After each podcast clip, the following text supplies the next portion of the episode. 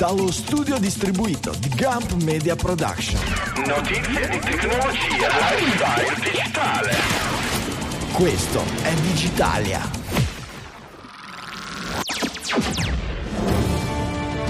Settimana del 17 ottobre 2022, arrivano le gambe finalmente nel metaverso mentre ci interroghiamo sul futuro dei programmatori di computer. Quanti lavori è possibile fare in smart working? E poi robot, automobili con gli occhioni, soldati con le HoloLens e molto altro in scaletta per un'ora e mezza dedicata alla notizia, quella digitale, all'italiana. Dallo studio distribuito di Milano Città Studi, Francesco Facconi. Dallo studio cittadino di Avellino, Massimo De Santo. E dallo studio di Milano Isola Michele Di Maio.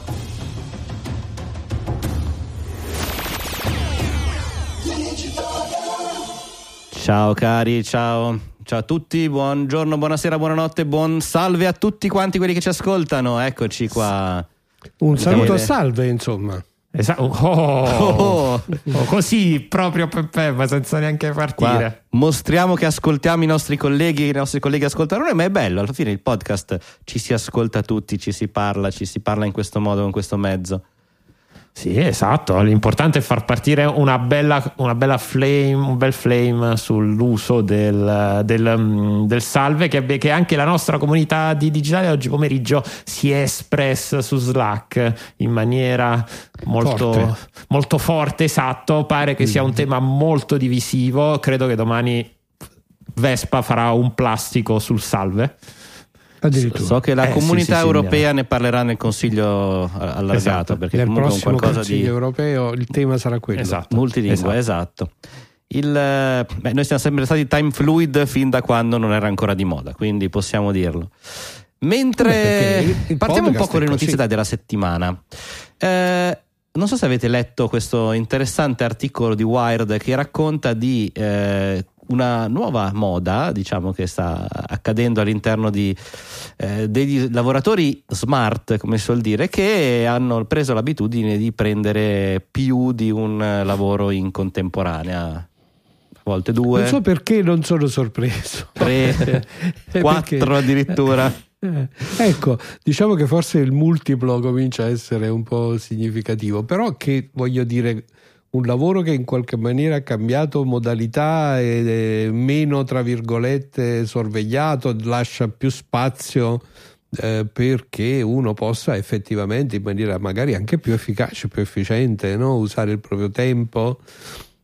Porta secondo me molto velocemente e molto rapidamente al, a escogitare situazioni di questo Allora, tipo. No? La notizia è una- un- un'inchiesta appunto di Wired che intervista tutta una serie di lavoratori tech che dichiarano comunque di aver eh, aumentato i propri eh, income, i propri guadagni annuali, eh, iniziando a essere molto veloci nell'esecuzione dei- del proprio lavoro normale, tendenzialmente di programmatori, comunque lavori tech, per cui si può lavorare in remoto, si può lavorare su obiettivi, diciamo eh, iniziando a prendere magari un secondo lavoro che poi diventa un terzo, quarto, cioè addirittura forse chi parla di cinque in lavori in contemporanea, tutti lavori full time, quindi nei quali il datore di lavoro in teoria pensa che dalle 9 alle 18 o qualche orario simile il dipendente in questione sia eh, attivo eh, sui suoi canali. Ehm, eh, chiar- chiaramente Beh, è un qualcosa di eh, qui c'è un mix, scorretto. no? Eh, ti pare perché Eh. è- è- appunto è la parola full time che mette poi in crisi il sistema. Cosa vuol Nel dire full time alla Eh, fine della fiera? eh, cioè alla fine che fai? Lavori, il problema è lavori a obiettivi. Se lavori a obiettivi, forse non è eh, in termini, eh, diciamo, se il tuo contratto è un contratto ad obiettivi, non è in termini eh, tecnici, no? Legis- legali. no, non è improprio che poi tu, una volta che hai raggiunto gli obiettivi, sei libero di fare altro, cosa che se lo fai con una modalità in presenza ti è un po' precluso a priori. un Se il contratto full time implica il fatto che tu debba dedicare eh, anche proprio contrattualmente no? tutto il tuo tempo al tuo contractor e la remunerazione è legata a questa disponibilità di tempo, allora è una vera e propria truffa. Eh sì, sì, sì. E infatti Sì, cioè, vieni meno ai tuoi obblighi contrattuali. eh. esatto. È un modo Poi di è chiaro lavorare il nuovo. fatto della modalità, scusa, la modalità smart, scusami, ti lascio subito la parola. È chiaro che la modalità smart, che io poi mm, ho visto, no, diciamo perché il lavoro universitario è proprio diverso.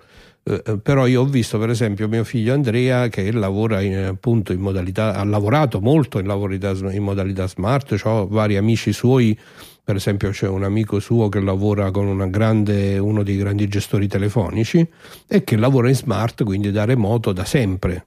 Sì. È, è chiaro che quando sei in quelle modalità lì in cui poi il checkpoint della presenza è legato a dei meeting che tu fai, e beh, allora a quel punto e alla tua capacità di rispondere con una certa velocità a certe sollecitazioni, un po' come dire, le acque si inquinano, no? si, si, si mischia un po' l'aspetto se tralasciamo la vicenda squisitamente legale contrattuale, perché lì ci stanno pochi dubbi, secondo me. Se il tuo contratto è full time, di fatto tu stai imbrogliando. Ma da questo punto di vista, infatti, si apre tutta una discussione sul modo di lavorare probabilmente nuovo, nel senso che l'attuale smart working, diciamo all'italiana, che poi alla fine è un lavoro remoto. Che cioè non esiste. Mm, eh, vabbè, diciamo il lavoro remoto che abbiamo vissuto in eh, pan- volenti o nolenti in pandemia è un qualcosa che eh, come dire, è rimasto comunque ancorato alla presenza, appunto al 9-18, 8-17, qualsiasi sia l'orario, con eh, quindi la- l'attesa, anche l'aspettativa che se ti chiamo durante quelle ore di lavoro tu rispondi alla Certo. chat, al- alla videochiamata, Sì. Sei disponibile a utilissimi meeting per due o tre ore. tutti che iniziano con ciao come stai da quanto tempo e così via certo il, ehm, questo, in questo senso la modalità di è come se fossi in ufficio probabilmente sta iniziando a diventare un po' vecchia parlavamo prima di lavorare obiettivi Eh, il punto di partenza di tutte queste persone è che non è che non lavorano e prendono più stipendi, è che fanno esattamente il loro lavoro e in più riescono a farne nello stesso tempo anche un secondo, un terzo, un quarto. Quindi raggiungono gli obiettivi. Pensiamo a dei programmatori che devono fare un certo numero di eh, righe di codice, di programmi, di task, di, di storie, se vogliamo parlare in agile, alla fine della fiera, una volta fatte, funzionano. eh, in teoria Beh, però appunto il problema è proprio quello. è un cambio di concor- paradigma. Esatto. cioè, se l'hai concordato ed è pensato ad obiettivi, eh, allora da questo punto di vista chiaramente non c'è nessun problema particolare, Certo. salvo rivedere la modalità contrattuale in modo che questa cosa sia chiara ed esplicita una volta che hai raggiunto gli obiettivi, che sei presente ai meeting di sincronizzazione che abbiamo concordato, che hai un tempo di reazione rispetto alle sollecitazioni adeguato a quello che è il raggiungimento degli obiettivi, va tutto liscio. Infatti, Certo, uno se dei... devo dire io nella mia esperienza personale di come è stato vissuto questo, questo smart working eh, durante il periodo immediatamente post pandemico, no? post crisi forte, dal pubblico impiego, qualche piccola obiezione Vabbè. ce l'ho. pubblico impiego. e, no, secondo me un paio, un paio di punti. Vabbè, su quello che avete detto dei meeting, infatti, eh, uno dei- degli intervistati dice che si era, ormai si era abituato a fare i meeting con un meeting in un orecchio e un meeting Eh sì, nell'altro orecchio. No, no, allora non è bellissimo. Poi, come dire, anche quello. La, come tu- incredibile no? che tu riesci a fare due meeting, vuol dire che i due meeting Sì. la tua Vuol presenza dire che i due meeting sono inutili. Come Vuol dire che i due meeting sono inutili e l'80%. poi che effettivamente che che non li stai seguendo quello che racconta infatti è che dice tengo le due cuffie quando sento il mio nome da una parte dico che avevo la linea Esatto. disturbata e chiedo di ripetermi le cose quindi di fatto eh, dimostra l'inutilità dei meeting e della presenza della persona Esatto. nel meeting quindi non è E poi l'altro, l'altro tema, eh, beh, oddio, l'altra ap- parentesi a- aperta e chiusa in maniera molto veloce, eh, il, il combined annual salary dei, dei, quattro, dei quattro lavori dell'intervistato è 680 mila dollari, non male, non male. Esatto. Eh, Non male. non male, esatto. si deve E fare un certo mazzo per riuscire a portare avanti tutto quanto Esatto. poi penso che abbia visioni di labirinti nella sua testa E l'altro, l'altro tema, adesso abbiamo parlato del tema puramente, puramente legale, però secondo me vale la pena affrontare anche il tema puramente etico, perché una, insomma, uno degli intervistati appunto ha sempre detto, "Ra- sono sempre stato una, part- una persona intelligente, smart, che eh, ha sempre concluso il suo lavoro eh, nei tempi più brevi di quelli che possono essere le otto ore lavorative e, e con appunto con la- il, lavoro, il lavoro da remoto appunto riesco a impiegare il tempo con fa- gli altri lavori di cui parlavamo però questo vuol dire che comunque stai adesso io non voglio usare la parola rubare però comunque stai prendendo il posto di qualcun altro. Va bene che l'economia americana in questo momento vive di una disoccupazione quasi, quasi inesistente però ecco in un, in un mondo in cui ehm, le persone eh, riescono a, a- utilizzano il loro, il loro tempo extra eh, lavora- de- delle otto ore per occupare il posto che magari potrebbe essere di, di qualcun altro ecco questo secondo me temo possa anche creare delle ulteriori ingiustizie, ingiustizie sociali In assoluto credo che la parola fine la mette proprio diciamo, l'aspetto relazionale, no? Tu hai un eh, al di là del- del- di quello squisitamente legale,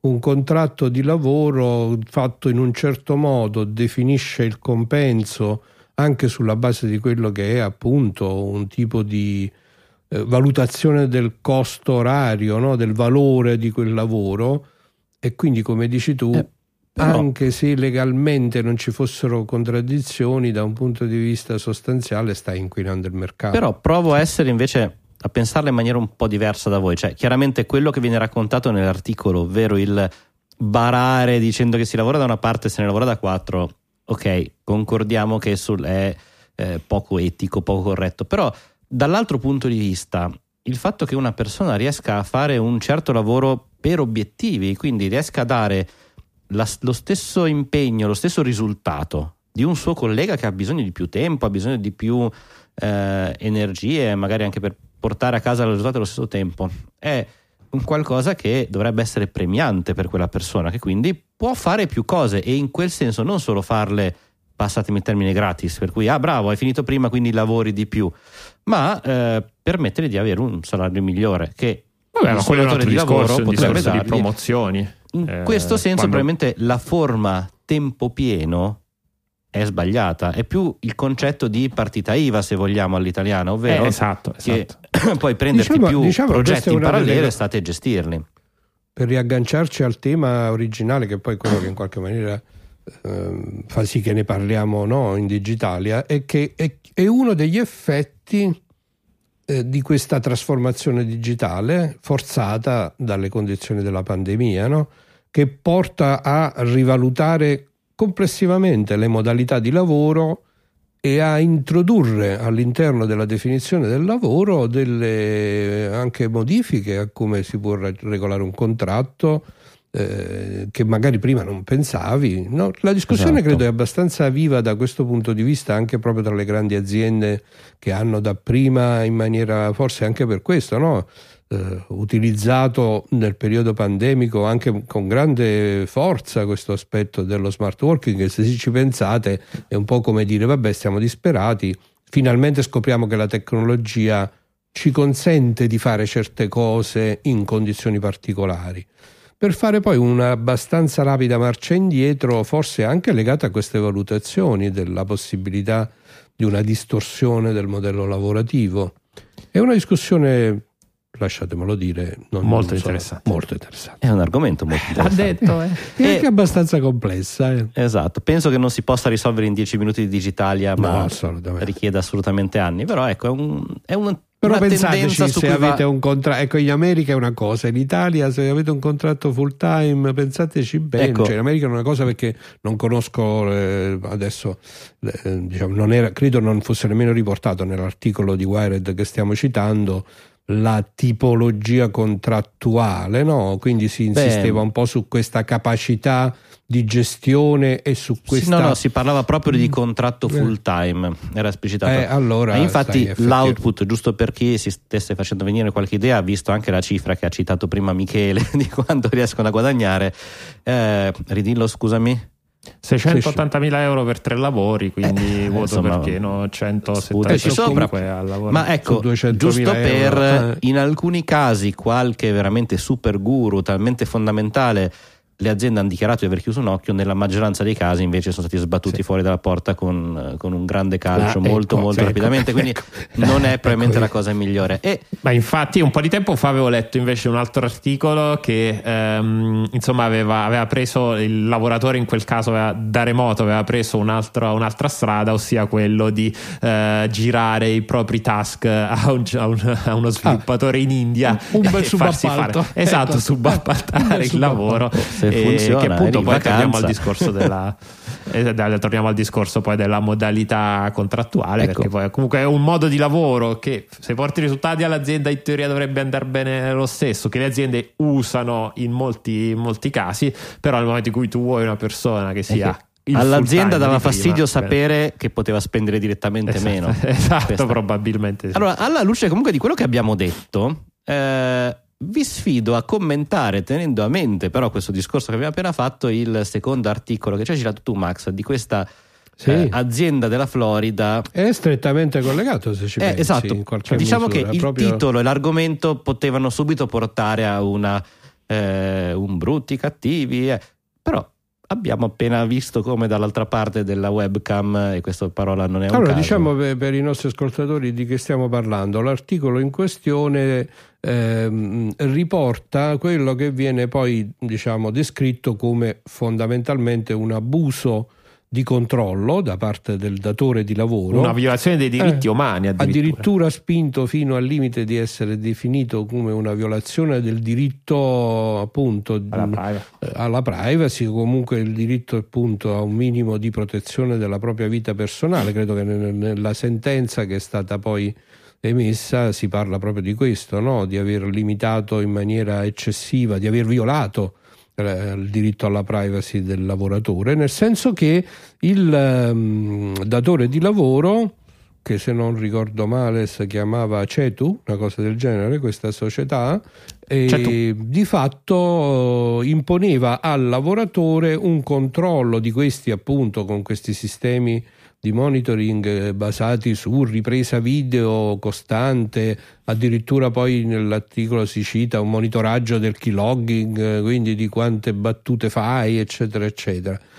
Quindi l'altra faccia della medaglia, sistemi di Siamo nello stesso mondo nel quale se Eh. fai pipì più di, di 5 minuti da Amazon rischi licenziamento, quindi siamo lì. Eh, eh. esattamente, esattamente.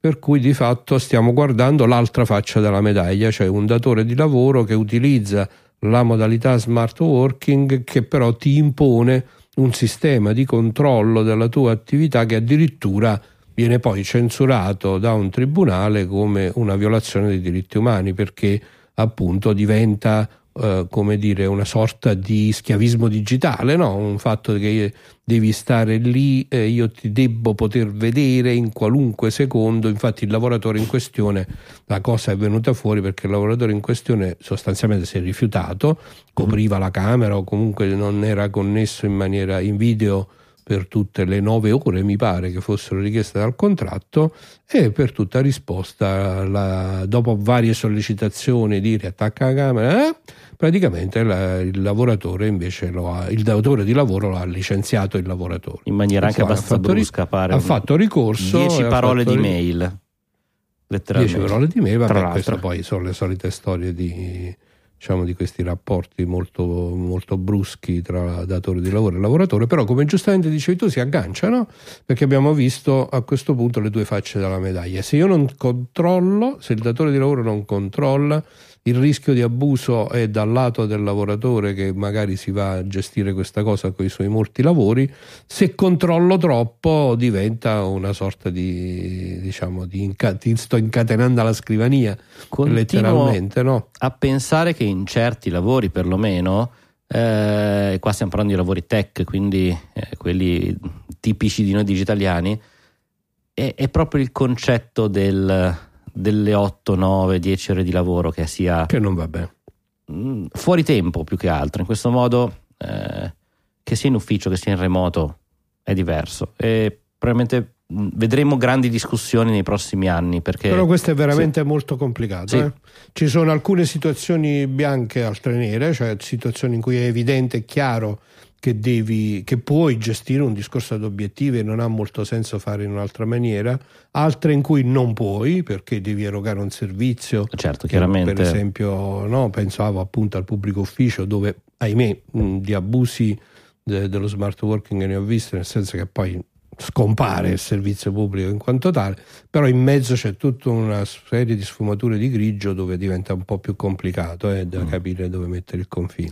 Sì, poi secondo me ci sono eh, due, due punti fondamentali. Da una parte, comunque, co- tra datore di lavoro e dipendente ci deve essere sempre un certo livello di fiducia, nel senso che se, de- se arrivi a questi, eh, a questi estremi, probabilmente c'è un problema o da una parte o dall'altra.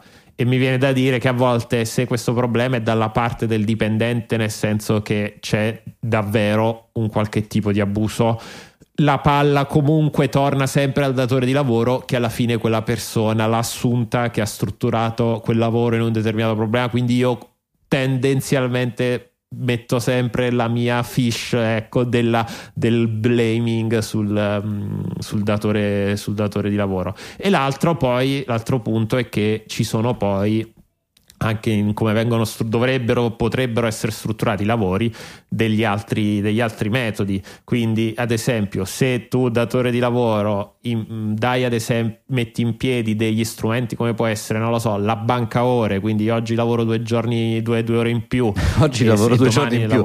Esatto, Beh, è possibile visto quello che sta facendo. Eh, tecnicamente, esatto. Eh, due, due giorni uomo in più, allora posso lavorare due giorni o due ore eh, in, meno, in meno oggi. Ecco, e quello poi secondo me aiuta anche a rafforzare quel rapporto di fiducia e a ridurre eh, le possibilità o la necessità persino di imbrogliare. Io sono sempre poi dell'idea che eh, imbrogli, come dire, eh, se si può non imbrogliare, ecco, mi piace credere che l'essere umano non imbrogli.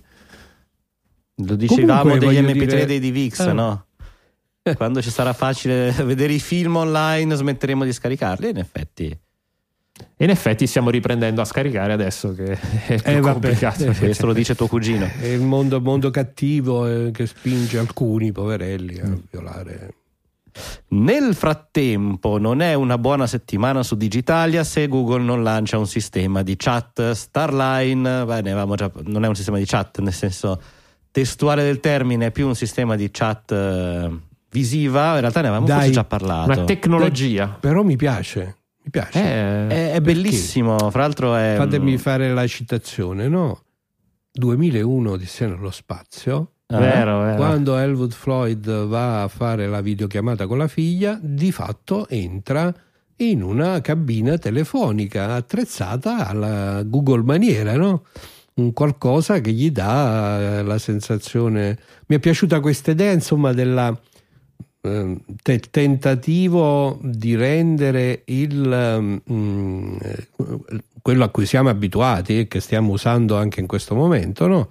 la videocomunicazione, di renderlo però più confortevole, più realistico. Ma come, Max? quest- in Raccontaci questo come. ambiente. Allora, come funziona Eh beh, Starline? Google sta facendo questo, questo investimento appunto alla Google eh, in cui sostanzialmente propone sperimentalmente la realizzazione di una vera e propria cabina videotelefonica, ma Sì, chiamarla sì, cabina videotelefonica una è un po' credenza, riduttivo è un- perché se ho capito bene, diciamo questo Una oggetto- cabina non cabinata. eh, cioè non è se uno pensa alla cabina telefonica del dottor Who forse si trova nel senso che fuori è pure piccola ma dentro è, È enorme. quella di Google è enorme perché c'ha dentro un maxi schermo 65 pollici e qualcosa tipo 14 telecamere 32 sensori di vario genere e tipo perché l'idea è che fondamentalmente appunto tu riesci addirittura a dare proprio il più possibile la sensazione di essere in un contatto visivo diretto con l'altra persona, un- come se fosse con te nella stanza. Questa è una cosa L'effetto è un tavolino. Ok, nel quale tu sei da una parte e l'altra persona con cui chatti è dall'altra, con cui parli è dall'altra parte. È dall'altra In parte realtà del di mezzo c'è uno schermo e una serie di telecamere che creano questa illusione, quindi non, che ti non danno vedi le gambe che sono 3D sotto al tavolo, vedi completo. tutto il resto è in un 3D molto molto In realistico. particolare leggevo di questa attenzione, che è una cosa importante dal punto di vista effettivamente della percezione del contatto visivo, Mhm. del contatto degli occhi, scusa, dell'eye contact, eh, cioè del fatto che tu quando sei con una persona reale di fronte riesci a guardarti negli occhi, cosa che normalmente, ecco come adesso, se io provo a guardare in telecamera, ovviamente eh, non vedo più eh, non ti vedo più perché devo, devo spostare il mio sguardo. No? Se guardo invece te eh, che mi sei riprodotto sul video, non riesco a guardarti negli occhi perché tu non vedi il mio contatto degli occhi. Va bene, comunque diciamo una googolata, nel senso che. Nel senso che tra poco finisce al cimitero anche eh, sì, sì, un ma poi un oggetto voglio dire, di una complessità realizzativa, di un Esatto. costo Allora, e di un ingombro. Diciamo la notizia completa è che in realtà Google lo stava già usando nei suoi uffici da parecchio tempo, almeno, è almeno un anno, forse due che ne avevamo parlato, anche qua su Digitalia, adesso è uscito nel mondo reale, nel senso che hanno iniziato a prendere una serie di aziende per sperimentare, magari Esatto, installandolo in due sedi, eccetera, quindi lanciato nel, nel mondo, vediamo che succederà, insomma, anche noi faremo una puntata prima o poi di Digitalia direttamente con lo Starlight. Io personalmente penso che dal momento che effettivamente eh, il post pandemia, eh, cioè il periodo della pandemia e il successivo periodo in cui viviamo ha di fatto sdoganato l'uso di questi strumenti e voglio sperare che il positivo rimanga, no? Certo, Cioè il certo. fatto di eh, poter effettivamente evitare tutti quegli spostamenti per fare una riunione di un'ora, un giorno di viaggio, quando non è necessario. E allora curare la possibilità di realizzare sul livello industriale una, eh, una videoconferenza che sia davvero più confortevole e in qualche maniera più adeguata alla percezione diretta del contatto tra le persone non sia una cosa sbagliata, no? È No, una no, cosa che- assolutamente. Bene, sulla bene. quale si può lavorare. Michele, veloce, rapida Così. risposta. Posso portare i miei AirTag nei miei bagagli su Lufthansa alla fine o no?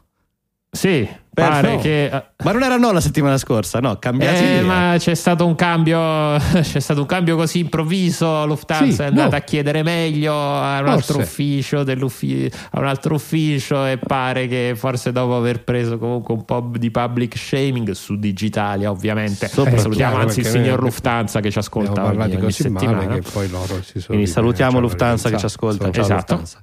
Anzi, E salve pare Lufthansa. che dopo appunto aver parlato con le autorità eh, aeroportuali tedeschi, te- tedesche adesso si possono portare gli, gli AirTag eh, nei, nei bagagli e quindi eh, sentitevi liberi di farlo e di fare poi public e di svergognare quindi chiaramente esatto. quando vi perdono il bagaglio. Esatto, quindi rettifichiamo tutto quello che abbiamo detto settimana scorsa, tranne la cattiveria di Lufthansa. E chissà la settimana prossima cosa diremo. Mentre continueremo a dire, mi sa che nel metaverso non c'è praticamente nessuno, giusto? Eh, sì, esatto. Il, il Post ha pubblicato questo articolo un po' complementare. In realtà riprende anche l'articolo del New York Times di cui abbiamo parlato settimana, settimana scorsa. Però ecco, aggiunge qualche ulteriore elemento preso da altri, altri articoli in giro per l'internet in cui si dice che eh, anche i dipendenti spesso di Meta stessa eh, sono un po' detto, reticenti. ecco, Sai che c'è a- di nuovo? Mangia il tuo cibo, metaverso, dicono, eh. Ti metaversi tu. Esatto. Guarda, il, il punto l'abbiamo detto e eh, per me lo riprendo molto rapidamente.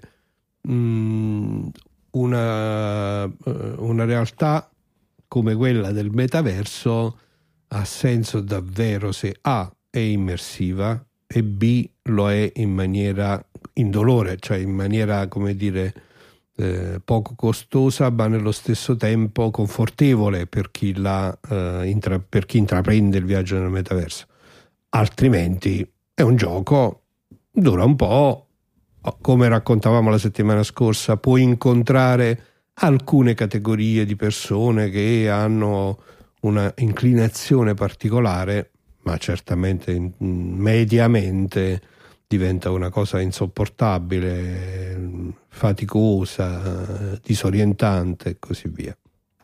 Il- Come mi sembra sia più o meno abbastanza il ritratto diciamo, di questa situazione che si, che, che si traduce nel fatto che perfino chi la sperimenta di fatto non la usa molto.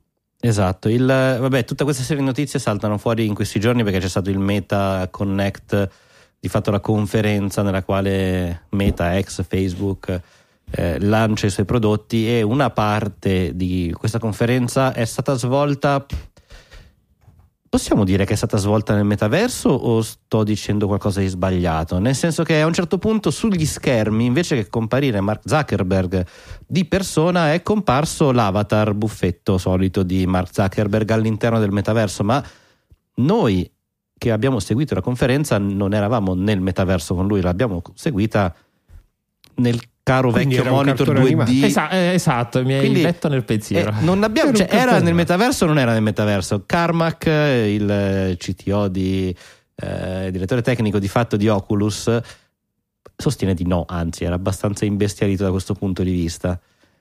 Esatto, anche perché lui poi aveva Eh. fatto una promessa l'anno scorso al- nella stessa occasione in cui aveva Ci detto dobbiamo vedere tutti nel metaverso. Saremo qui migliaia di persone l'anno prossimo, tutti con il caschiello a vederci e invece in realtà eh, non è successo perché appunto la situazione era più quella che descrivevi tu Lui, Francesco. Carmack, fra l'altro, ha fatto un'osservazione, se volete, molto sagace da questo punto di vista, nel senso che lui dice, qua abbiamo invitato tutta una serie di giornalisti nella sede di eh, Meta, quindi con dei costi per riuscire a creare un evento nel quale comunque Zuckerberg parla, ci sono tutte le- lo spettacolo, il, eh, l'organizzazione, il trasporto, la location, eccetera.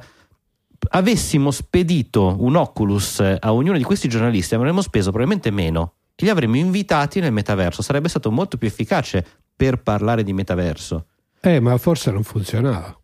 Mi sa che a qualcuno gli avevano bocciato il progetto nei mesi, nei mesi No, ma dico, precedenti. cioè, cioè, appunto, sempre lo stesso personaggio di fatto evidenzia come mh, oggi i limiti tecnologici no, del numero Eh sì. di connessioni che riesce a gestire, legati anche a questo sforzo di rendere più realistici gli avatar e tutto il resto, no? c'era anche questa sua discussione Sì, sì, che terminava dicendo io punterei più sulla quantità che sulla qualità, Mm, cioè il tentativo di dire non fa niente che l'avatar è un po' approssimato, però perlomeno rendiamo possibile, eh, non sovraccarichiamo no? Lo l'hardware, dicevate l'altra volta, del, lo dicevate eccetera, l'altra volta di questi spettacoli di stand-up comedy che vengono fatti nel metaverso, ma con un pubblico estremamente ridotto, eh, Esatto. quasi da cabaret di, Sì. di provincia, perché non, non c'è potenza di calcolo, non c'è modo di.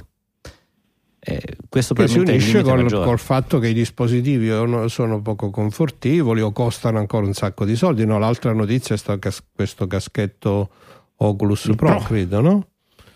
Eh, esatto, sì, Costa- perché eh, anticipiamo la- l'argomento, ma tanto comunque fa parte di tutto questo mondo del metaverso.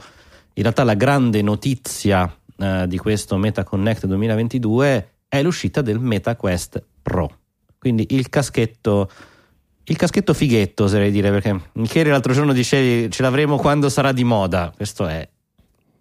Tu- par- par- di, di di tu. moda, come dire, oggi eh, il pro- allora, innanzi- la- la- la- non mi ricordo di chi è che ha fatto la recensione, Ars Technica o The Verge.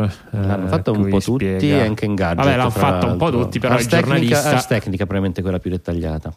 Ok, e insomma dice è così che dovrebbero essere oggi i caschetti. Adesso, ovviamente, non dal punto di vista del- della moda, quanto dal punto di vista tecnologico. Tecnologico. Esatto, quindi un caschetto che comunque ti permette un'ottima risoluzione per occhio con le batterie che sono laterali e non davanti, quindi permettendo un bilanciamento migliore della testa che non, eh, non sia troppo, troppo pesante, eh, difficili da, da gestire, eh, anche con dei miglioramenti anche nei, nei joystick più simili a quelli del, eh, della, della vecchia Wii che a quelli con eh, quasi dei guanti eh, perché hanno dei sistemi diversi di tracciamento.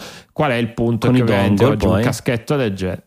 Col- esatto, qual è il punto? È che oggi un caschetto del genere è 1500 stato messo sul mercato a 1500 dollari. Che per me, secondo me, non è neanche quello il problema, perché è, come dire, sono, è nella, è, è, è nel, è insito tecno- nelle te- nuove tecnologie, oggi costano 1500 dollari, l'anno prossimo costeranno 750 e magari tra due anni 300, 300 dollari, quindi non è neanche quello il, il problema. Il problema è, anzi, e Zuckerberg ne parlavamo settimana scorsa, l'ha detto, nei prossimi 5 anni continueremo a, perdere, a perderci dei soldi. Beh, sul... Però a prescindere da quello, ecco, non vedo oggi neanche il motivo per spendere i 300 dollari anche per un eh, caschetto esatto. che sia bello. Cioè, il... I 300 o i 1500? No, i 300 tra, eh, i 300 tra due anni, tra due anni. Eh, o del vecchio, pro, del vecchio Oculus normale. Esatto, è proprio quello. C'è il prezzo, tu hai detto una tecnologia nuova. Nel momento in cui esce è normale che abbia un prezzo molto elevato. Eh, però qui innanzitutto è un aggiornamento di un, di un prodotto esistente, il Quest, che sì. comunque evidentemente non, non penso che stia vendendo e se anche vende non viene utilizzato così tanto ed è proprio questo il, il dilemma, no? Creare un prodotto nuovo, più performante, comunque uguale come effetto, cioè l- quello che vedo alla fine è, è, lo stesso mondo alla Second Life, perché comunque la grafica è rimasta ancora quella, con 20 persone dentro perché di più non ce ne stanno. E questo è un po' il il limite probabilmente di questi nuovi quest oltre al sì ma anche lì eh, 1500 dollari magari oggi riflettiamo dal punto di vista del consumatore finale però 1500 dollari sono molto abbordabili se oggi sei ad esempio un'agenzia di sviluppo quindi sì. può essere eh, anzi è, è, pro tecnicamente adesso ne, negli ultimi anni abbiamo sentito l'etichetta pro sbattuta un po' su qualsiasi genere di prodotto che sia un po' più costoso della media però se è pro è perché probabilmente è eh, indirizzata verso un pubblico di professionisti. Quindi anche il prezzo non, sono, non sarei spaventato. Nel frattempo dovrebbero creare eh, dei contenuti per fare in modo che quando lo stesso caschetto costi 300, 300 dollari, ecco ci sia abbastanza contenuti per tutta la, per tutta la gente. E quindi. Eh, come, ripeto, non è il problema del caschetto, è, natura- è la naturale evoluzione del, del prodotto ma è, que- è, adesso quello che succede adesso che davvero eh, ci dovrebbe far capire cosa, eh, qual è il futuro del, del, metaverso, che comunque mi sembra evidente sia un futuro dalle gambe mozzate. Quindi, eh, vabbè, sulle gambe ci torniamo perché hai fatto un bellissimo lancio. Un eh, pivot. Quindi, insomma, alla classica domanda: te lo compri questo caschetto? Mi sa che resta sempre nell'ordine delle tue priorità dopo il il, um, monopattino, il, esatto, il vaso la di stampante ficus. 3D, lo Steam Deck, l'aspirapolvere, l'aspirapolvere la macchina la per fare il pane, 1 della esatto, Lego. Ce n'è esatto. un bel po' di roba prima. Esatto. Dicevamo gambe. Allora, perché ah. gambe? Cos'è, cos'è sta cosa delle gambe? Allora, Siamo io... nel momento sexy di Digitalia? Allora, posso, posso, dire dal più profondo del cuore un ve l'avevo... No, non te l'avevo detto, ma un ve l'avevo detto perché io quando Zuckerberg aveva annunciato questi avatar senza gambe, sono rimasto della mia posizione che c'era un limite tecnico e Digitalia testimone e tutto il pubblico testimone che sono stato no, no, no, non insultato, però mi, mi, si è dato contro perché era un eh, dove, per l'altra parte, ecco, era un motivo di eh, evitare eh, le, le, molestie sessuali nel, nel, metaverso. E quindi Mentre diciamolo, invece... Michele. Yes. Anto.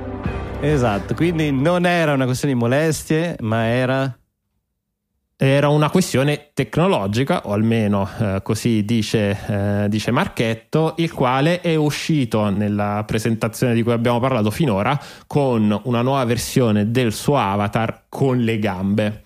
E quindi tutti i, allora, tutti i mm, giornalisti sul sono suo avatar con le gambe ci torniamo perché anche lì c'è stato un po' l'effetto lancio dell'iPhone 4, se, se vi ricordate. Il, eh, anzi, lancio dell'iPhone probabilmente. Il, eh, ecco, la motivazione più che tecnica è mm. psicologica, nel senso che rivedersi il proprio avatar, ehm, quindi vedere se stessi con un pezzo del proprio corpo che si muove in modo diverso, non in maniera perfetta, con quello che il cervello si immagina è visto come un qualcosa di straniante, quindi che crea eh, problemi. Anche e... Cane Valley quasi. Esatto, quindi la difficoltà è proprio quella di, cioè finora i caschetti vari riuscivano a capire la posizione delle braccia, del, del corpo, della testa in maniera credibile e di fatto quindi il tuo avatar rispetta la tua posizione. Le gambe, che spesso sono sotto al tavolo, quindi nascoste Esatto. e comunque insomma richiederebbero un certo tipo di sistemi di motion tracking e questo probabilmente è una- un argomento molto interessante, citando il, il prof. eh, Che salutiamo. che salutiamo che ha un momento di reboot, vediamo se, se riesce a tornare in tempo. Il, ehm, ecco, in questo senso, per quello finora era stata evitata da, ehm, da Meta, ma anche da un po' tutti gli altri competitor. Quindi Esatto. eh, ora pare che non ho capito se solamente con il nuovo Oculus Pro o è un qualcosa di retrocompatibile, non è chiarissimo. Il, ehm, si è stata fatta questa aggiunta, quindi l'avatar funziona. L'abbiamo visto con un bellissimo balletto di, di Mark, che però Esatto. pare non abbia usato No, la pare- sua stessa tecnologia. Esatto, in realtà pare che sia una libera interpretazione artistica del, dell'art director di, media, di Meta, nel senso che eh, in realtà eh, è- non, non c'era niente di... eh, non, c'è, non c'è una... te- ok, ci stanno lavorando, eh, hanno eh, preso coscienza, cioè hanno, cosci- hanno detto che hanno coscienza del problema e dicono che sia la feature numero uno eh, richiesta da chi utilizza oggi il metaverso, però dopo aver presentato questo video qualche giornalista ecco, ha fatto qualche domanda in più su quello che è lo stato attuale della tecnologia e insomma altro che eh, l'avatar di Marchetto che salta e che balla ma pare che in realtà non ci sia niente di davvero di pronto eh, che sia vagamente lanciabile, lanciabile sul mercato. Quindi eh, mi sa che le gambe Ecco, eh, neanche, neanche l'anno prossimo, ecco, dicono gli, dicono gli articoli, eh, dicono i commentatori. Vabbè, sappiamo che arriveranno, vediamo. Sappiamo che sanno che devono lavorarci, ecco. E qui immaginavamo anche noi, ma insomma, arriveranno prima o poi. Allora, vogliamo intanto ricordarvi come potete eh, rimanere collegati con noi durante la settimana, i nostri contatti, quindi su Twitter ci trovate come Digitali FM oppure a me come MDSOL, Michi- Michele come Mickey6 con 2K, 2X finale, una Y in mezzo e mm, eh, il nostro prof come Massimo De Santo. Ci trovate poi tutta la settimana su slack. eh, anzi digitalia.fm slash slack dove c'è una bellissima community divisa in tanti canali in cui si, si chiacchiera, si parla eh, per, tutto il, per tutto il tempo.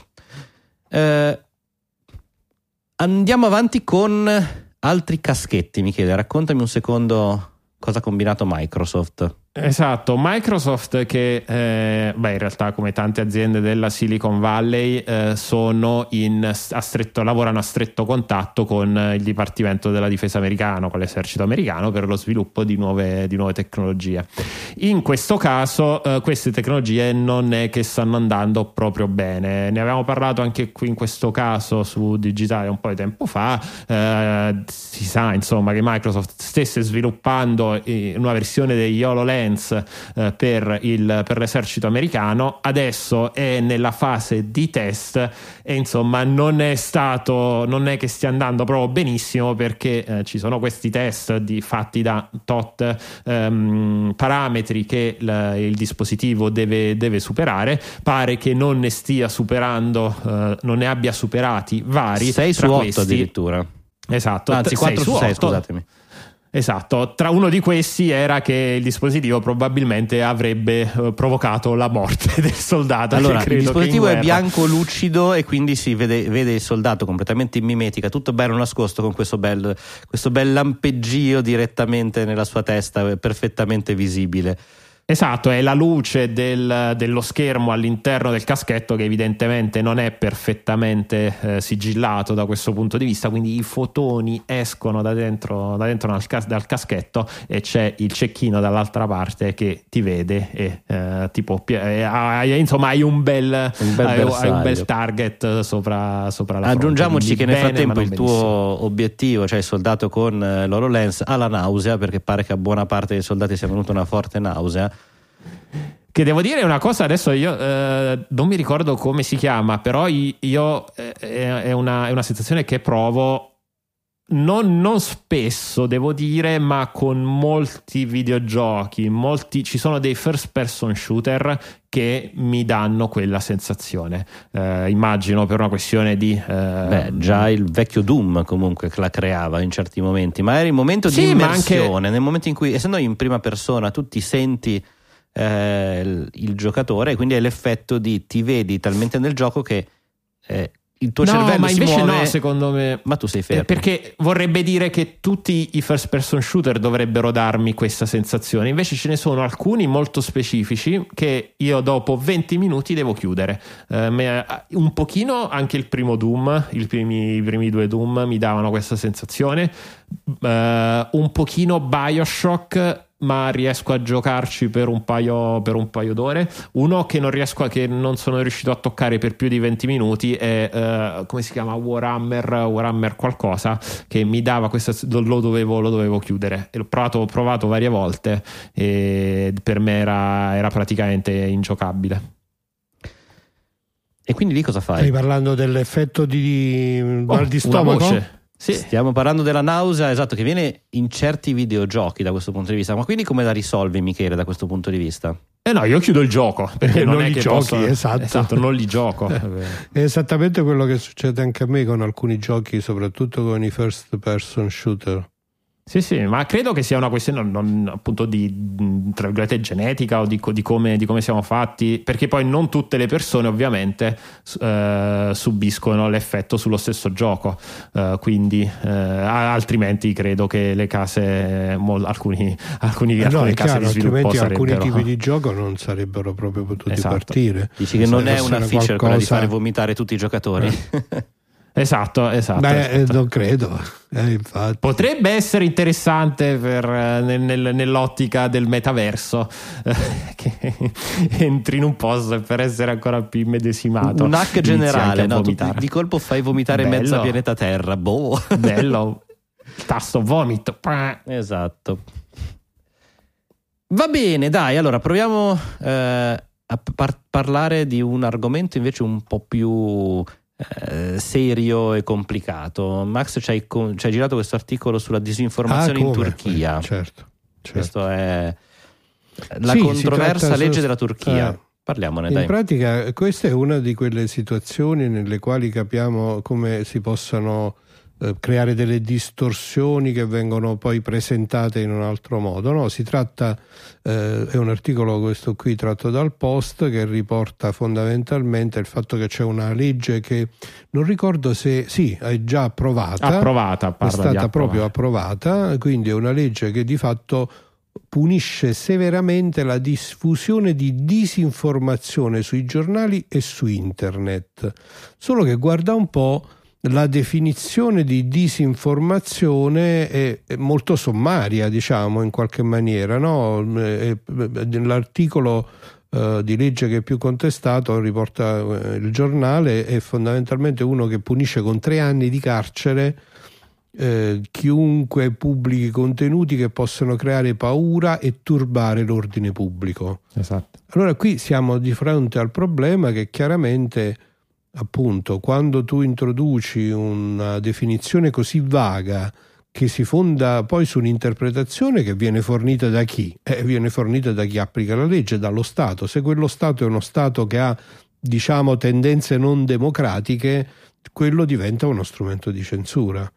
Quindi una sì. cosa che viene presentata, no? che tu potresti leggere sommariamente con l'idea disinformazione, giusto? Eh? Come siamo in un'epoca in cui le fake news, la distorsione dell'informazione è uno dei problemi che affrontiamo, viene poi trasformato però in uno strumento di censura. Sì, il problema sì. è che veramente definire in maniera molto precisa cosa vuol dire disinformazione è una cosa impossibile. Comunque ci sono un sacco di sfumature fra la volontarietà, è, è l'involontarietà, solo, l'errore, la satira, cioè fa parte comunque della disinformazione se la vogliamo vedere molto spesso.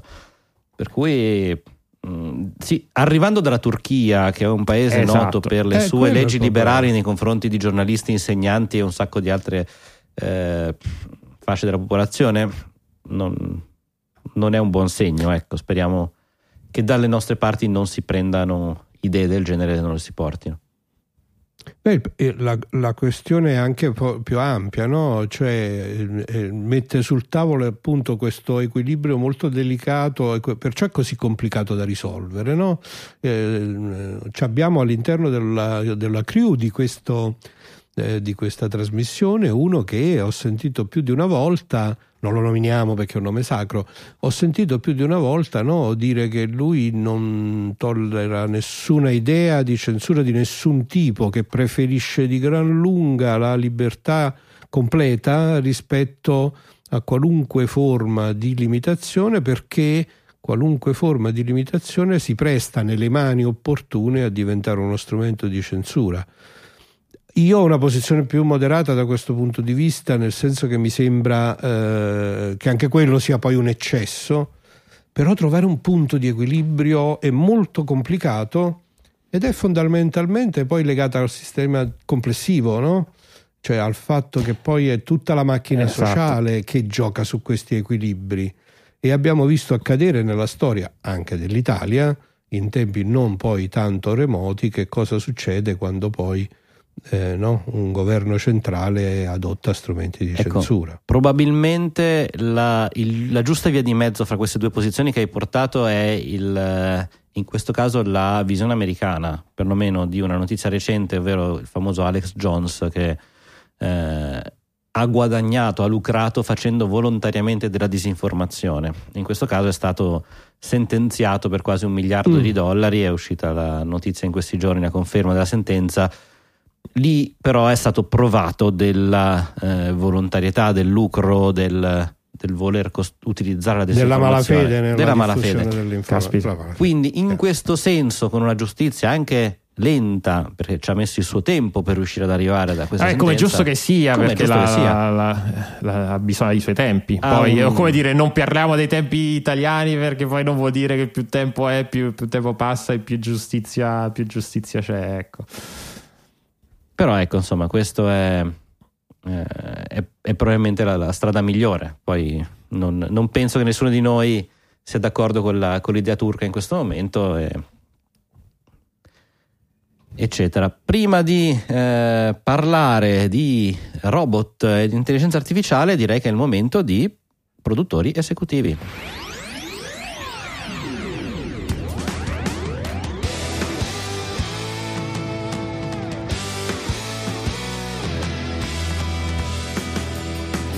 I produttori esecutivi sono la linfa vitale di Digitalia, sono, eh, distribuiamo, sono il nostro modello di business e di sussistenza. Noi lavoriamo tutte le settimane, tutti i lunedì sera da ormai quasi 15 anni eh, creando e distribuendo Digitalia in modo completamente gratuito. E lavoriamo sodo. E per questo motivo chiediamo ai nostri ascoltatori una retribuzione, un obolo in cambio decidete voi ogni quanto, quanta cifra, l'entità, l'importante è farlo. Abbiamo un sacco di sistemi, PayPal, Satispay, Bitcoin, Bonifico, eh, tutti i sistemi eh, presenti sul sito digitalia.fm. Inoltre abbiamo anche il Value for Value, ovvero i nuovi metodi del podcasting 2.0 grazie ai quali poter, si può contribuire semplicemente ascoltando e eh, collegando il proprio portafoglio Bitcoin al, alle applicazioni opportune del podcasting 2.0. Noi in cambio continuiamo a lavorare per, eh, per voi e come bonus vi ringraziamo nelle note della puntata in diretta. Come farà il nostro prof? Sei pronto Max? Prontissimo. Cominciamo allora come riproduttori della puntata 645 dal nostro Fiorenzo Pilla che ha utilizzato appunto uno dei metodi value for value e che eh, dice in un messaggio che ci aggiunge vi, mi chiedo e vi chiedo quanto la fiducia negli algoritmi abbia rilevanza sociale in temi di educazione digitale. Perché oggi diamo per scontato in generale di doverci fidare di un algoritmo? Perché in taluni casi azzeriamo la nostra valutazione critica o comunque fortemente ridotta di fronte alla scelta effettuata al, al nostro posto? E quanto siamo vittime di profezie che si autoavverano? Ah, ci picchia. Mamma mia, questo È, questo è, ecco, diciamo, un messaggio che lasciamo per un approfondimento più importante, ovviamente in trasmissione. Proseguiamo con donazioni sempre value for value di M. Rothbard, di Fiorenzo Pilla, di Nicola Gabriele D. Fiorenzo ci ha mandato questa doppia, questo doppio, questa doppia donazione e ehm, Alessandro Varesi. Passiamo a quelle tradizionali con i nostri mitici Perpetual Executive Producer che non fanno mai mancare il loro contributo ad ogni singola puntata che sono Manuel Zavatta e Davide Tinti con una donazione di un euro e Nicola Gabriele D con una donazione di 2 euro. Grazie mille. Donazioni singole da un euro di Vincenzo Ingenito, Saverio Gramagnola, Andrea Guido che però aggiunge 50 centesimi e fa una donazione da 1,50 e donazione da 2 euro di Alessio Ferrara. Sono tutte donazioni singole ma molto gradite. E abbiamo ancora una donazione singola da 2,22 centesimi di euro di Gregorio Roberti eh, in cui vedo anche un grazie per il tuo supporto digitale, ma questo forse è un, una cosa che ovviamente diciamo a tutti i nostri donatori.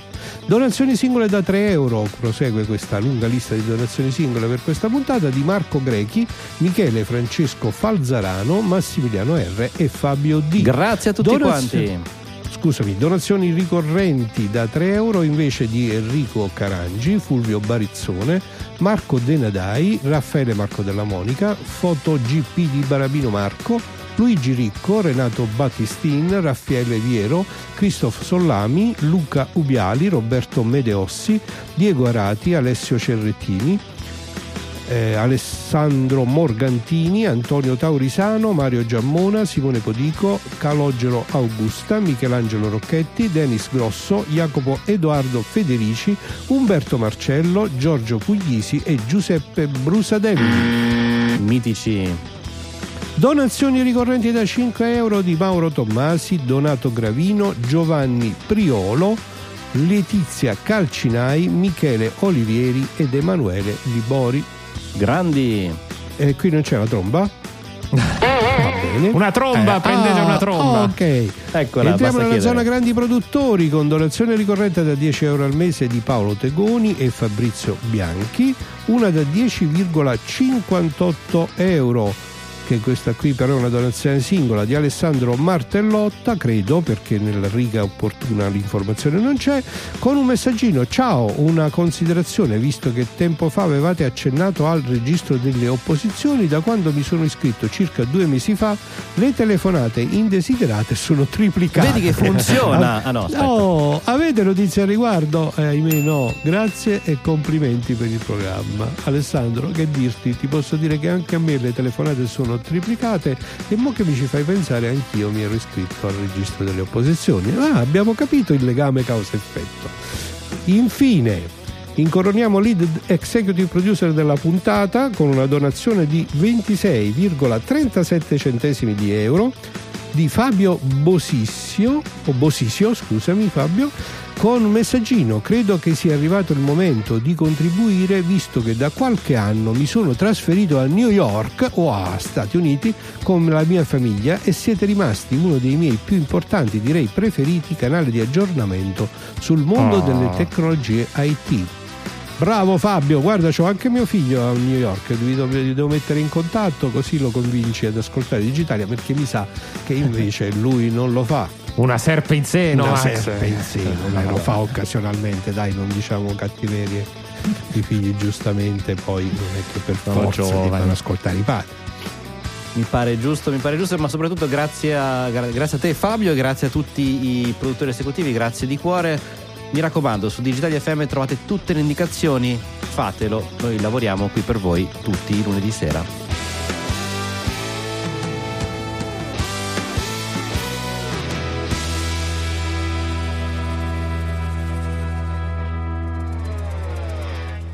Ok, Michele, parliamo di Francesco. questo record di velocità de- dei 100 metri piani? Eh, sì, ok, parliamone dopo aver visto qualche settimana fa. 24,73 secondi. Esatto, eh, il record su, per due gambe robotiche, perché poi di quello, Ok. di quello stiamo parlando. Eh sì, ma vale? Eh, vale cioè, nella scala dei nella sua categoria Eh, delle sua gambe categoria. robotiche è quello con eh, il record ehm, 100 metri appunto in 24 secondi che comunque insomma dopo aver visto i robot di Musk set- un qualche settimana fa che non eh, dovevano essere portati via sul palco fa comunque un po', un po' sorridere adesso dicono che eh, il, il progetto era dell'università dell'Oregon Oregon State non- University, esatto. perfetto Si e adesso foto. Esatto, e adesso dopo aver preso questo, questo Ray, tra l'altro eh, vabbè, è anche interessante in realtà eh, vedere un po' la tecnologia che c'è dietro perché hanno eh, questo, quindi questo robot ovviamente un'evoluzione di varie, eh, di varie precedenti, di pre- precedenti versioni e già dal 2017 avevano iniziato a metterci dell'intelligenza artificiale quasi come fossero stimoli pavloviani nel momento in cui eh, veniva eh, il, come dire, il, il robot andava, andava avanti, il- l'intelligenza artificiale che ne governava i movimenti eh, riceveva uno stimolo, uno stimolo positivo. A stimolo positivo dopo stimolo positivo siamo arrivati qui e adesso il prossimo step è metterci sopra anche un corpo. E È la quindi- tecnica del biscottino comunque Esatto. sostanzialmente, giusto? Esatto, assolutamente. Lo Eh, zuccherino tecnologico, lo positivo, zuccherino digitale. È l'equivalente del, del- del biscottino, esatto. Esattamente. Esatto, più che altro voglio sapere che succedeva quando andava un po' più piano di prima. E- La frustata. Eh, ovviamente eh, bisognava per forza dare un contrappeso negativo di qualche tipo. E però un robot che eh, batte il record del mondo, che non mi risulta ce ne fosse uno prima, per cui ha creato un record del mondo, semplicemente eh, scopriamo che invece Amazon eh, mette in cantina il povero Scout, che era quel robottone a un sacco di ruote che avrebbe dovuto consegnare direttamente le- i gingilli che avremmo ordinato su, Sì, Dai, che era carino però. Eh. Sì, peccato che non era tanto indipendente, progetto iniziato nel 2000, in realtà eh, qui un paio, uno dei, uno dei, a parte che forse una delle prime volte in questo momento in cui tutte queste aziende chiudono progetti, forse uno dei primi che sentiamo chiuso da Amazon che di solito più che chiudere progetti chiude persone dentro, Beh, i magazzini. allora, Esatto. qui chiaramente parla del fatto, l'articolo dice eh, è drammatico per il programma, drammatico per il robot e anche per i 400 umani che stavano lavorando, Esatto. quindi comunque eh, evidentemente hanno chiuso la divisione e fatto una serie di licenziamenti. Esatto, poi un altro, un altro spunto interessante, un po' più generale dell'articolo, è che come in realtà la stragrande maggior parte di questi progetti, anche qui Google è sempre stato un grande maestro in questo senso, ha seguito la, class- la classica parabola di grande azienda della Silicon Valley che compra piccola azienda della Silicon Valley, ne ingloba la tecnologia, annuncia che ci sta lavorando, azienda della, della Silicon Valley chiude il progetto. Chiude tutto. Esatto, chiude tutto. Licenzia, no, Licenzia tutti quanti, poi magari la tecnologia probabilmente avrà imparato qualcosa, però ecco è un po' triste vedere che tante start-up Stadia, ripeto, è nata, è nata, cresciuta e morta nello stesso, nello stesso modo, facciano questa parabola e chissà che se non fosse stata, eh, se fosse rimasta indipendente, magari la tecnologia ecco, sarebbe servita un po', a- un po' di più a tutti. Ma sai le- che le start-up, soprattutto nel modello di funzionamento americano, eh, diano un impulso creativo che poi però non regge alla prova del mercato e quindi che poi di fatto servono sostanzialmente anche per un trasferimento di innovazione.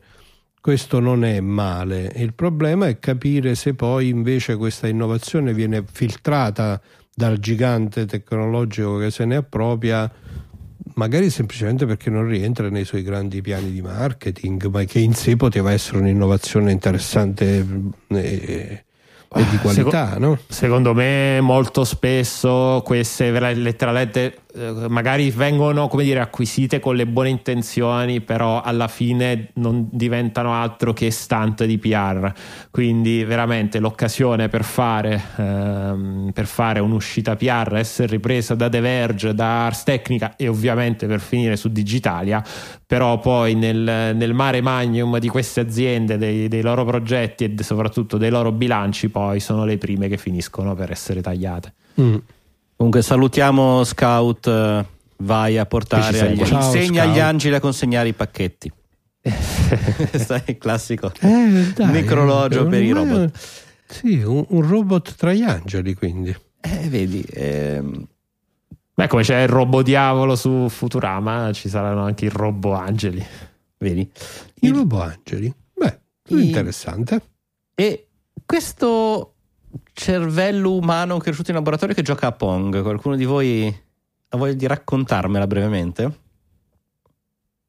Madonna, guarda, questa è veramente una cosa inquietante che per un lettore di fan- appassionato di fantascienza come me fa venire in mente le peggiori, i, pe- i peggiori, possi- le possi- peggiori possibili evoluzioni. Fondamentalmente eh, in questa ehm, diciamo, c'è una sperimentazione eh, che ehm, è stata condotta eh, ehm, mettendo insieme una specie di mini cervello eh, Una cultura di... eh, una serie di un- di cellule, cellule neurali che sono state poi interconnesse eh, con dei sensori in grado di gestire segnali elettrici per cui di fatto mh, que- è stato messo in piedi una specie di sistema di feedback in cui questo insieme di cellule neurali che per definizione dife- diventa una rete neurale è stato configurato fondamentalmente proprio con il modello di apprendimento che ci immaginiamo delle reti neurali, no? quindi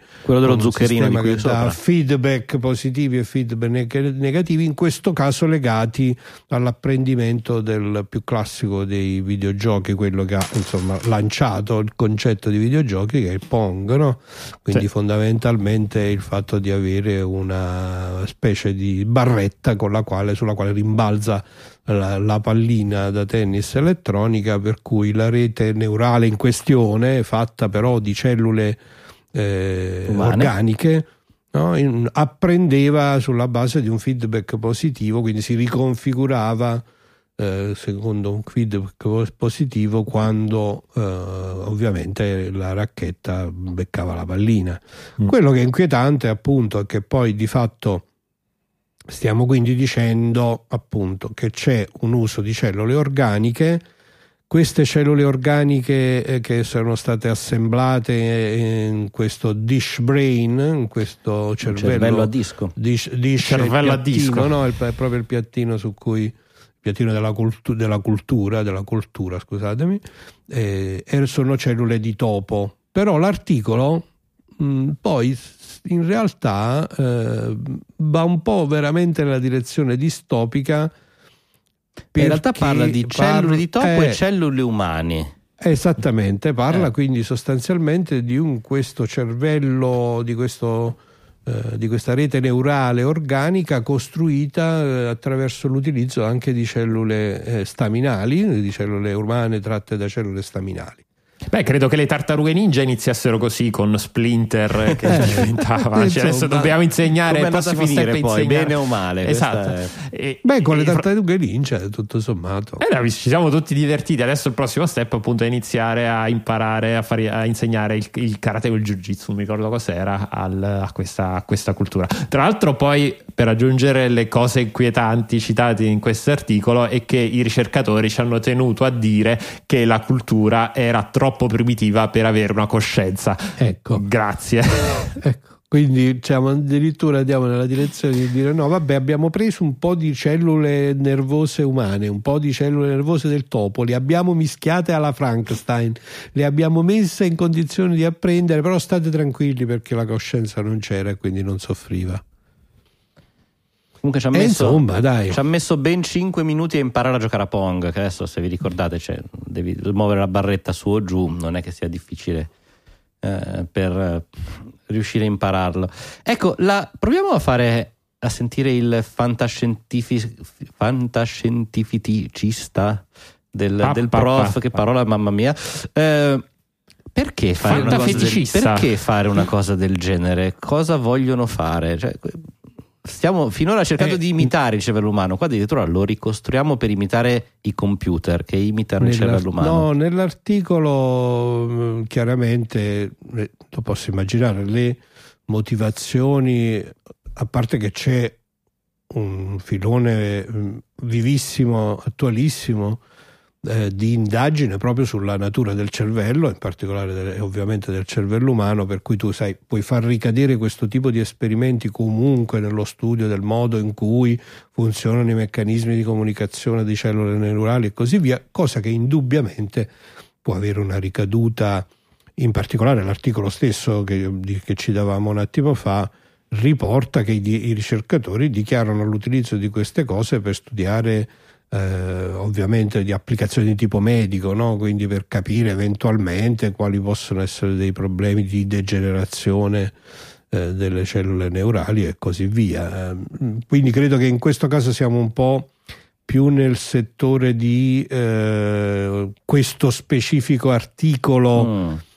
è uno di quelli un po' un clickbait, dai, cioè uno Eh, di sì. quegli articoli in cui l'esperimento è pittoresco, è particolarmente carino dal punto di vista Poi- della sua spendibilità comunicativa, no? Però poi di fatto Poi diciamolo, siamo in questo campo. Certo, quello che No. mi ha dato un po' fastidio, però l'articolo non è chiaro a sufficienza, è proprio questo mix eh, di cellule eh, Topo-uomo. eh, umane, topo, che però potrebbe anche essere in questa descrizione un po' sommaria, come essere stato riportato mm, in maniera, come dire, appunto mm, funzionale all'articolo stesso, bisognerebbe capire un po' meglio poi diciamolo che però finché si non facciano cose Doom- del genere ti pare che si facciano Eh. cose del genere per capire come funziona il cervello come funzionano come si riconfigurano i neuroni come comunicano tra di loro come vengono attivati certi meccanismi questo lo capisco lo trovo ragionevolissimo Ci sta, ci no? sta. fa parte della... non, non riusciamo a essere più complottisti, no? non, non avremo noi non, Skynet non che ci utilizzerà come, macchina, come eh. funziona quindi più complottisti di così certo il rischio è che prima o poi un Frankenstein equivalente venga fuori e vabbè quello c'è sempre Bene, allora mancano due colonne secondo me molto interessanti che ho intitolato AI che non funziona e AI che funziona col punto di domanda. Da dove avete preferenze? Beh, era meglio che facevi ai ai che non funziona. ai, ai, Oh. esatto. Ai ai ai esatto. Eh, Vabbè, bah, fermiamo- Andre, fermiamoci possiamo, possiamo andare in ordine. Eh, quindi partendo dalla AI, Ai, ai. AI, quindi che non funziona, con questo articolo di ProPublica. Io quando studio per Digitalia, soprattutto da quando Francesco mi ha fatto riscoprire le raindrop, metto le evidenziazioni nei, eh, nei- negli articoli, no? E gli articoli, quelli più distopici han- sono quelli di solito che hanno più evidenziazioni rosse invece piuttosto che quelle gialle che sono diciamo quelle plain delle cose che eh, mi, mi- mi devo, mi devo ricordare ecco questo è l'articolo che questa settimana Vince il premio far- evidenziazione rossa. Esatto, bim bim bim bim bim, questo vince il premio Uber che non assegniamo da un po', che questa settimana va indiscutibilmente a questa società eh, basata in Texas che si chiama eh, eh, Real Page, il nome della società, e software invece si chiama Yield Star, eh, la, stella del, la stella del ricavo, eh, credo potrebbe essere tradotto, che è un algoritmo, anche qui intelligenza artificiale, bla bla, che eh, calcola, suggerisce ai agli mm, immobiliaristi, agli agenti immobiliari, qual è il prezzo giusto per eh, una determinata proprietà, un appartamento, una casa o persino de- un, intero, un intero palazzo. Ecco. Ed è provato che eh, da varie, mh, vari numeri citati da questo articolo, in varie zone in cui questa, eh, questa tecnologia è stata eh, implementata, che il prezzo va su nel senso che eh, eh, torniamo forse a quello che dicevamo prima sul perché crediamo agli algoritmi. Ecco, Mm. ed è il, l'immobiliarista che magari non avrebbe puntato così in alto per mettere eh, un valore all'affitto di quella, di quella casa, ma dato che il software glielo dice a torto ragione, lo fa comunque perché si fida del, del software e poi trova qualche disperato eh, che eh, quella, di quella casa ne ha davvero bisogno e, ehm, e che quindi accetta quel tipo di, quel tipo di contratto, quel tipo di, eh, quel tipo di Il- valore della- dell'affitto. Addirittura non è tanto perché tu hai, l'hai incentrata sul, ed è eh, uno dei passaggi dell'articolo, sul fatto che il venditore umano non avrebbe voluto osare così tanto, ma addirittura Mm. uno degli, algori- degli sviluppatori, degli sviluppatori ha detto che Esatto. i venditori, cioè gli affittatori, eh, hanno troppa empatia rispetto a un computer, quindi vedono la persona che ha bisogno, eccetera, e non stanno a tirare sul prezzo, E si vanno, accontentano si di una accon- gli fanno un pochino bassa. di sconto, invece il computer no, gli aumenta del 6,5% l'affitto perché tanto sa che a qualcuno non riuscirà a fare. Eh, Ed è la parola empatia che in questo lunghissimo articolo, che comunque consiglio di leggere su ProPublica, eh, veramente lungo. veramente lungo, ma lungo. è, è per- è veramente sottolineabile, tornando a- alla discussione di Michele, eh, è una delle parole veramente chiave. Esatto, anche perché poi eh, in realtà eh, poi più avanti fa, anche qui c'è un- un'altra, un'altra citazione, un'altra intervista che dice che eh, prendi la famiglia che magari compra, riesce a comprare un appartamento in più e mette- lo mette in affitto, non è che con i tempi che corrono oramai tutti lo mettono su Airbnb, però metti che lo mette in affitto a un'altra, un'altra famiglia, non vuole, non va soltanto a massimizzare, cioè sì, ok, ci sta che chiede dei soldi per quell'affitto che siano un valore di mercato, però nel momento in cui valuta la- chi prende poi quell'appartamento, valuta anche altre, eh, altre variabili che non siano puramente chi è disposto a A spendere di pagare più, di più, certo. Esatto, ma anche chi può essere nel rapporto umano, questa cosa oramai super sopravvalutata come il rapporto umano, sembra come un buon affittuario, una persona che magari può tenere la casa nelle giuste condizioni. E quindi so- sono tutte queste cose che poi invece vanno un po' a, quasi ad autocalmierare il prezzo degli affitti, queste altre variabili. Nel momento in cui invece un'azi- è un'azienda che usa il software e il software gli dice no ma tanto mettilo al 15% in più, ecco,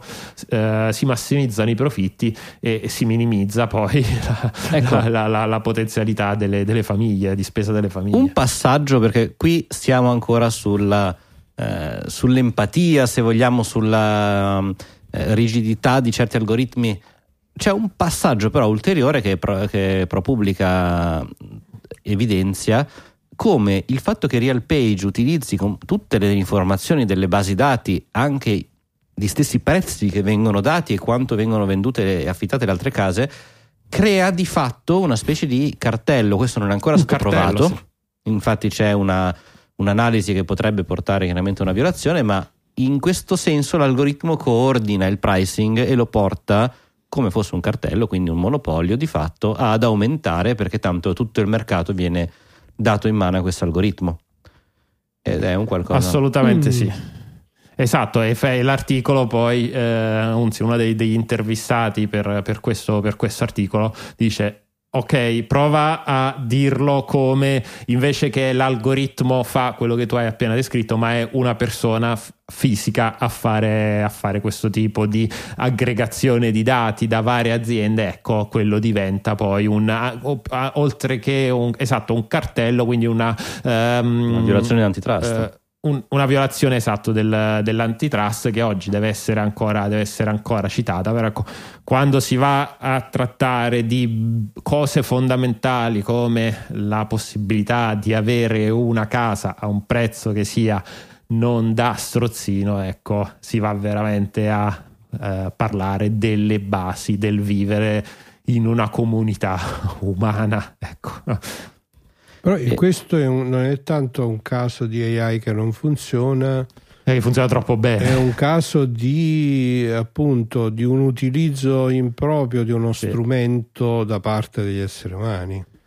Nel senso proprio letterale del termine, perché il programma forse di per sé Diciamo che è funziona da un punto di funziona, vista. eh, cioè appunto non è che è un malfunzionamento dell'AI, è che eh, come stavamo raccontando, eh, eh, no, che dicevamo nella puntata scorsa, algocrazia, no? Cioè Esatto. quando tu scivoli in un mondo in cui il controllo viene, almeno da un punto di vista eh, apparente, viene perso da parte dell'essere umano e viene passato in maniera definitiva alla macchina, la quale ovviamente tutti i fattori di cui stiamo parlando, di, cui- di empatia, di, di- di rapporto umano, non, non li pesa proprio, non li tiene in conto perché nessuno glieli ha scritti dentro e che probabilmente non sarebbe possibile scrivere. E Sì, no, infatti questo alla fine è un algoritmo di massimizzazione della, Del della profitto. avidità, dell'avidità oltre che del profitto, come diceva Gordon Gecko in Wall Street, greed is good.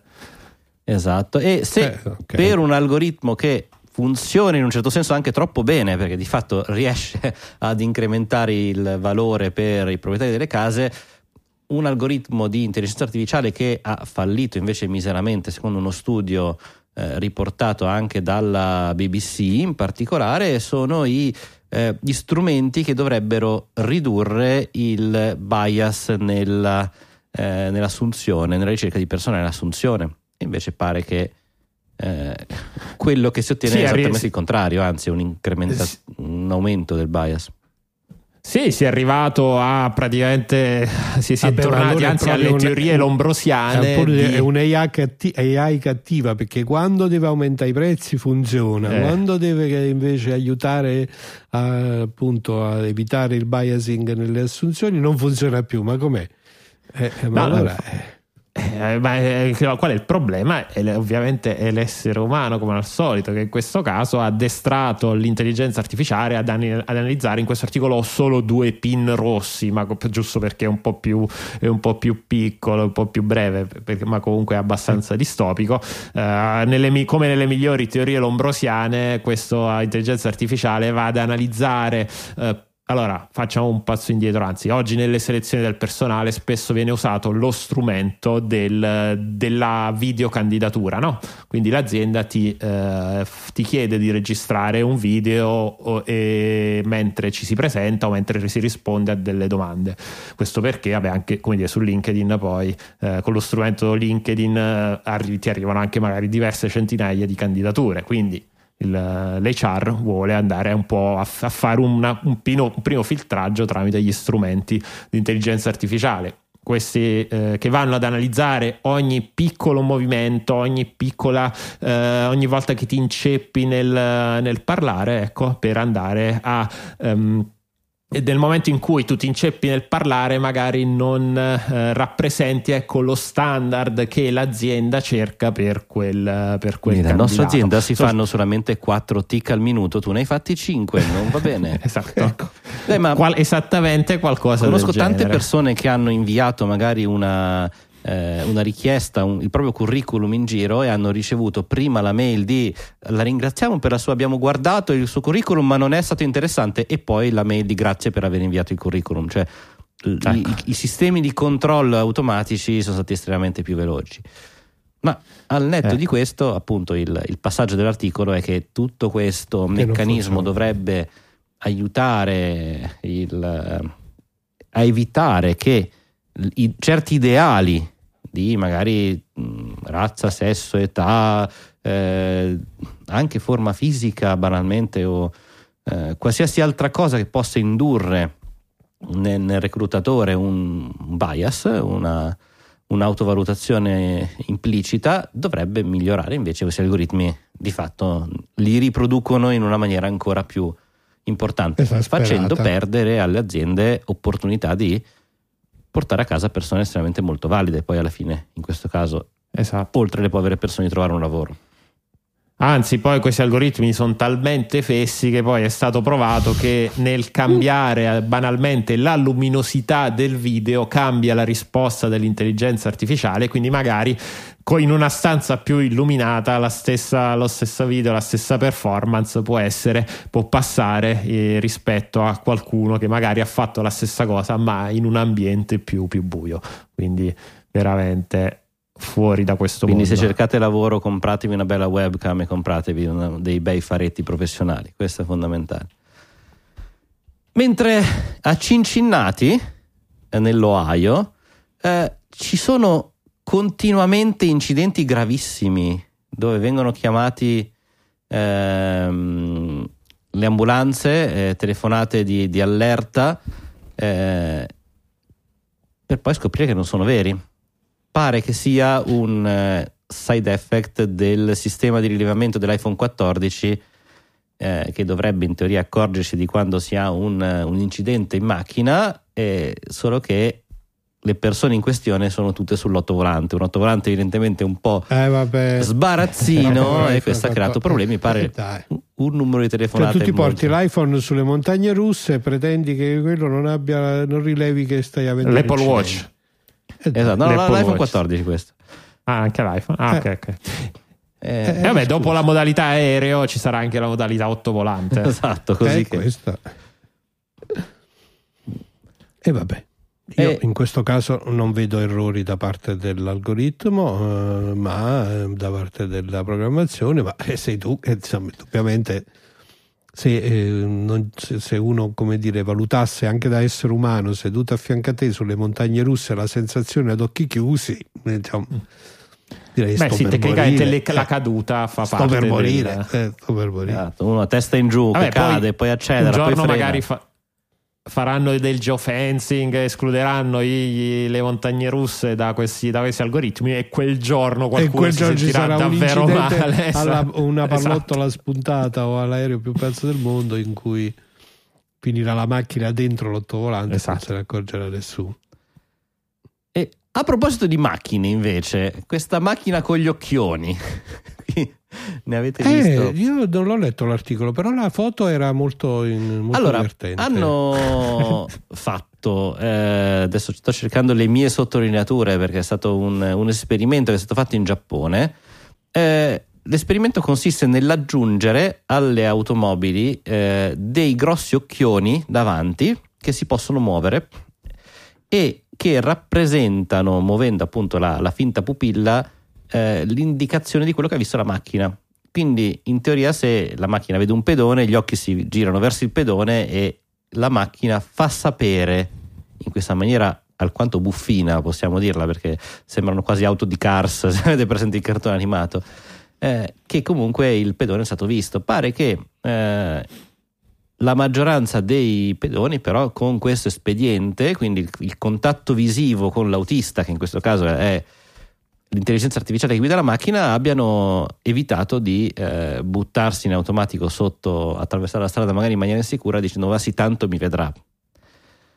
Eh, quindi, ah ho capito, ho capito. seppur un esperimento. fa un po' eh, paura diciamo questa macchina con gli occhioni e quindi fa un effetto calmierante No, più che altro fa paura vedere che la macchina sta guardando da un'altra parte. Ok, e in Ah, effetti eh, nel sì, video sì, che sì. poi si viene ripreso dall'interno, nel momento in cui la macchina guarda dall'altra parte, il pedone non visto dagli occhi è anche non visto dal sistema di eh, riconoscimento di intelligenza artificiale che quindi effettivamente non l'avrebbe visto, creando un potenziale... E quindi è poi è anche il pedone che nel momento in cui non ha gli occhi della macchina puntati eh, ha, ha- ha dei, dei comportamenti che sono un po' più ca- cautelativi quando eh, cerca di attraversare la strada. E se vi starete domandando come hanno testato tutto questo, no, non hanno mai messo dei l'hanno pedoni sotto le macchine, Ok. ma con, eh, con delle- de- dei caschetti di re- in, realtà, in realtà virtuale. Però secondo me, a prescindere no, da se questo funziona, io le macchine con gli occhioni le vedo molto bene, sono molto divertenti, sono buffissime e spero diventi una feature di serie in tutte le macchine. esatto. effettivamente la foto è carinissima Eh dai, infatti. Ma anche proprio vedere l'occhione che si gira avanti e indietro, che ti guarda, eh, è veramente un cartone animato. E nel frattempo ehm, viene utilizzata da una, ehm, un- una organizzazione benefica eh, all'interno della situazione del- dell'uragano Ian o Ian, che dir si voglia, eh, una- un'analisi delle fotografie dei danni subiti per calcolare tramite l'intelligenza artificiale, guai se manca questa parola, eh, quelli che sono i danni e chi è più indigente, quindi eh, che ha più necessità da questo punto di vista, questa, di ricevere soldi da parte della non profit Give Directly, così si chiama. Speriamo che funzioni perché sennò, poverino, quello che si trova con la casa perché per qualche motivo non viene riconosciuta dall'intelligenza artificiale, si trova poi anche, oltre che senza casa, anche senza soldi. Vabbè, potremmo quindi a questo punto anche dire ai ai AI Ian per completare Oddio. la, la- la catena. Allora, dovremmo No, que- fare un titolo. Onestamente, queste tipologie di notizie mm, mi sfugge. Eh, men- cioè, sostanzialmente l'impiego è quello di un supporto alla decisione no? da parte del- dell'organizzazione in questione e c'è un vero valore in più nel senso che mh, qual è lo scopo di essere mh, più veloci perché l'area è molto vasta Mm, Eh, mi immagino di sì. eh. Oppure anche o anche per fare eh. l'assessment dei danni nel momento in cui tu vai magari in mezzo alla strada non riesci a renderti conto poi del, del danno complessivo boh, se funziona Ecco. magari può essere d'aiuto Diciamo che rispetto a cercare di aumentare gli affitti eh, a priori, un utilizzo del genere sembra essere chiaramente un utilizzo migliore, da, eh, perlomeno più etico, ecco, diciamo da questo punto di vista. Poi ehm, quelli che siano gli output lo dovremo vedere anche perché appunto l'uragano Ian eh, è, è accaduto da poco, quindi probabilmente è quello che sarà l'emergenza lontana dai telegiornali, la ricostruzione, il mettere a posto tutto quello che è successo richiederà un sacco di tempo.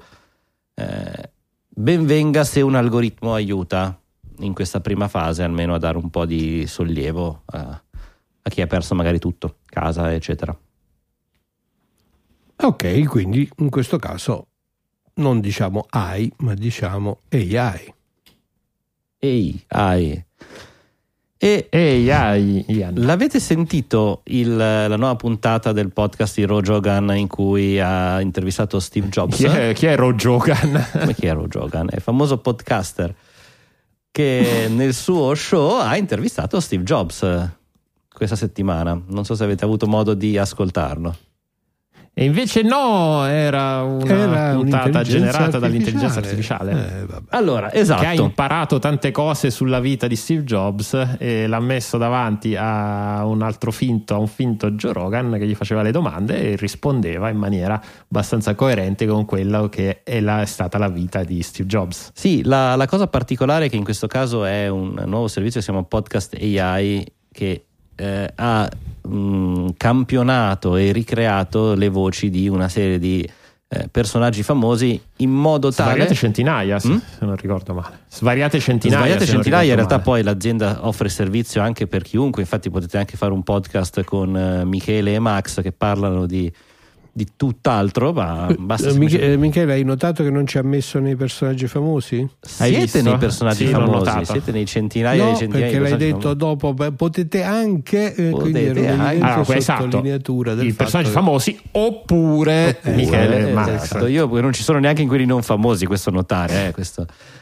E, e quindi scrivere un podcast che verrà letto e interpretato direttamente dalle voci. E eh, se avete ascoltato questa puntata che dura una ventina di minuti, se non erro, eh, effettivamente fa impressione perché la voce di Joe Rogan, che appunto si presenta come Ro Jogan, probabilmente per evitare grandi problemi di copyright, eh, è la sua. Alla fine è stata presa direttamente da tutti questi podcast. eh, È una ehm, è fatta molto bene, molto eh, veritiera. Quella di Steve Jobs è un po' fuori, eh, cioè, si capisce che è stata presa dai vari keynote perché è un po' sopra le righe rispetto a quello che può essere magari un podcast. Però è impressionante sentirlo parlare di argomenti del 2022 quando è morto nel 2011. Eh, Sì, infatti, poi eh, secondo me non è tanto un problema di eh, deepfake perché, mm, o, nel senso, tu puoi ascoltare una puntata di questo podcast e pur sapendo che è generata da un'intelligenza artificiale sia nel testo che nella voce, secondo me, come dire, comunque ti entra un po' in testa quella cosa che in realtà sia stato davvero Steve Jobs, per citare il caso specifico, a dire quelle, a dire quelle cose. Come dire, fa questo, questo trick, questo trucco sul tuo cervello che comunque ti, por- ti può portare a credere che, eh, ah, ma se forse però magari davvero quella cosa l'ha, l'ha detta, ecco. Quindi secondo me è abbastanza pericoloso Eh, ecco, come esperimento. È proprio la direzione pericolosa del deepfake, no? Di, una direzione un po' diversa da quella in cui siamo portati a immaginare un uso rispetto a situazioni che comunque potrebbero essere reali. Qui stiamo andando al di là di queste perché appunto è una persona scomparsa dieci anni fa, quindi è chiaro che se uno si ferma a razionalizzare capisce che non può parlare della pandemia, per esempio, Certo. giusto per dire una, una cosa evidente ed eclatante, Oppure però prevista il, rea- il realismo è tale, il realismo della riproduzione è tale che il cervello rimane ingannato e come dici tu ti può restare questo pensiero di fondo e puoi avere anche dei falsi ricordi. eh. A me, no, a me fa pensare, ad esempio, io odio, odio dal più profondo del cuore la, la stragrande maggior parte dei film biografici, P- proprio perché vanno a ehm, rendere sfumato quel... eh, cioè, a parte per un discorso puramente di eh, come sono fatti, del climax, eh, del tipo di storia che di solito provano a raccontare con scarsi risultati, ma anche perché rendono sfumato quel discorso tra realtà storica e interpretazione del, del regista. E si crea, secondo me, eh, ecco, andando in questa direzione, ecco, ancora di più accentuato, ecco, si può creare quel tipo di eh, falso, chiamalo falso ricordo, comunque quella coscienza, quella coscienza pubblica di, ok, oggi parliamo, Steve Jobs che parla di pandemia è al di fuori eh, del, del mondo, del mondo reale, però se lo trasporti invece in qualcosa che potrebbe aver detto circa l'iPhone o circa Android, ecco, si possono creare ecco, quelle, mh, quel misunderstanding ecco, di cosa è davvero eh, stato detto e poteva pensare e cosa invece eh, non eh, è creato dall'intelligenza artificiale. Merita, a parte gli scherzi, eh, darne una, eh, un'ascoltata per riuscire a capire quello di cui sta parlando Michele, questo effetto comunque verità che, eh, che pur sapendo perfettamente che si ascolta qualcosa di falso, mm, comunque poi il, eh, il- il tono rimane. Allora, volete... Abbiamo un ultimo argomento fra quelli, abbiamo ancora un sacco, pensavamo scaletta leggera, in realtà abbiamo No, direi che chiacchierato in un sacco di argomenti impegnativi. Eh, sì. Avete preferenze? Vabbè, direi di chiudere col profumo di, di Musk. Eh, dai, bellissimo. Il il profumo di muschio, fra l'altro, lui è stato lo stesso a dire: Beh, col mio nome che mi ritrovo, Musk, non avrei ma- potuto pensare di non fare un, eh, un profumo e non mettermi in questo business. Burnt E Hay. quale, e quale profumazione, quale Eh, fragranza eh, ha deciso di sc- ha Sì, cioè, non mi viene la traduzione di questo burnt Pelo hair. bruciato. Ah, ecco, era pelo bruciato. Esatto, avete presente quando mettete il, il braccio troppo vicino al fornello per prendere Sì, la pentola? quell'odore di e pollo. Quella fragranza, esatto. Di pelle di pollo scocchiata, ecco. Ecco, un milione di, e- di dollari ha fatto Musk vendendo queste circa 10.000 bottigliette A 100 dollari l'uno. a 100 dollari l'uno che verranno eh, Ma- se pensavate di fare un regalo per Natale alla vostra bella sappiate che purtroppo verranno mh, verranno spedite verranno consegnate soltanto nel primo, nel primo quarto nel primo trimestre del 2023 Io. Due non siete domande. pronti per Natale E una, consider- una considerazione. La prima domanda è: ma quindi lui si è sbruciacchiati Perché? i suoi peli per ognuna di queste mm, 10.000 bottigliette che ha fatto? Questo rimane un mistero. Non È sappiamo- la- è la magia. La è seconda magia. domanda è: Bruciato, per, ma non- per bruciacchiarsi non i suoi diciamo pieli, chi. ha utilizzato il flame, eh, il lanciafiamme che vendeva, anzi, il non è un lanciafiamme che vendeva qualche anno fa.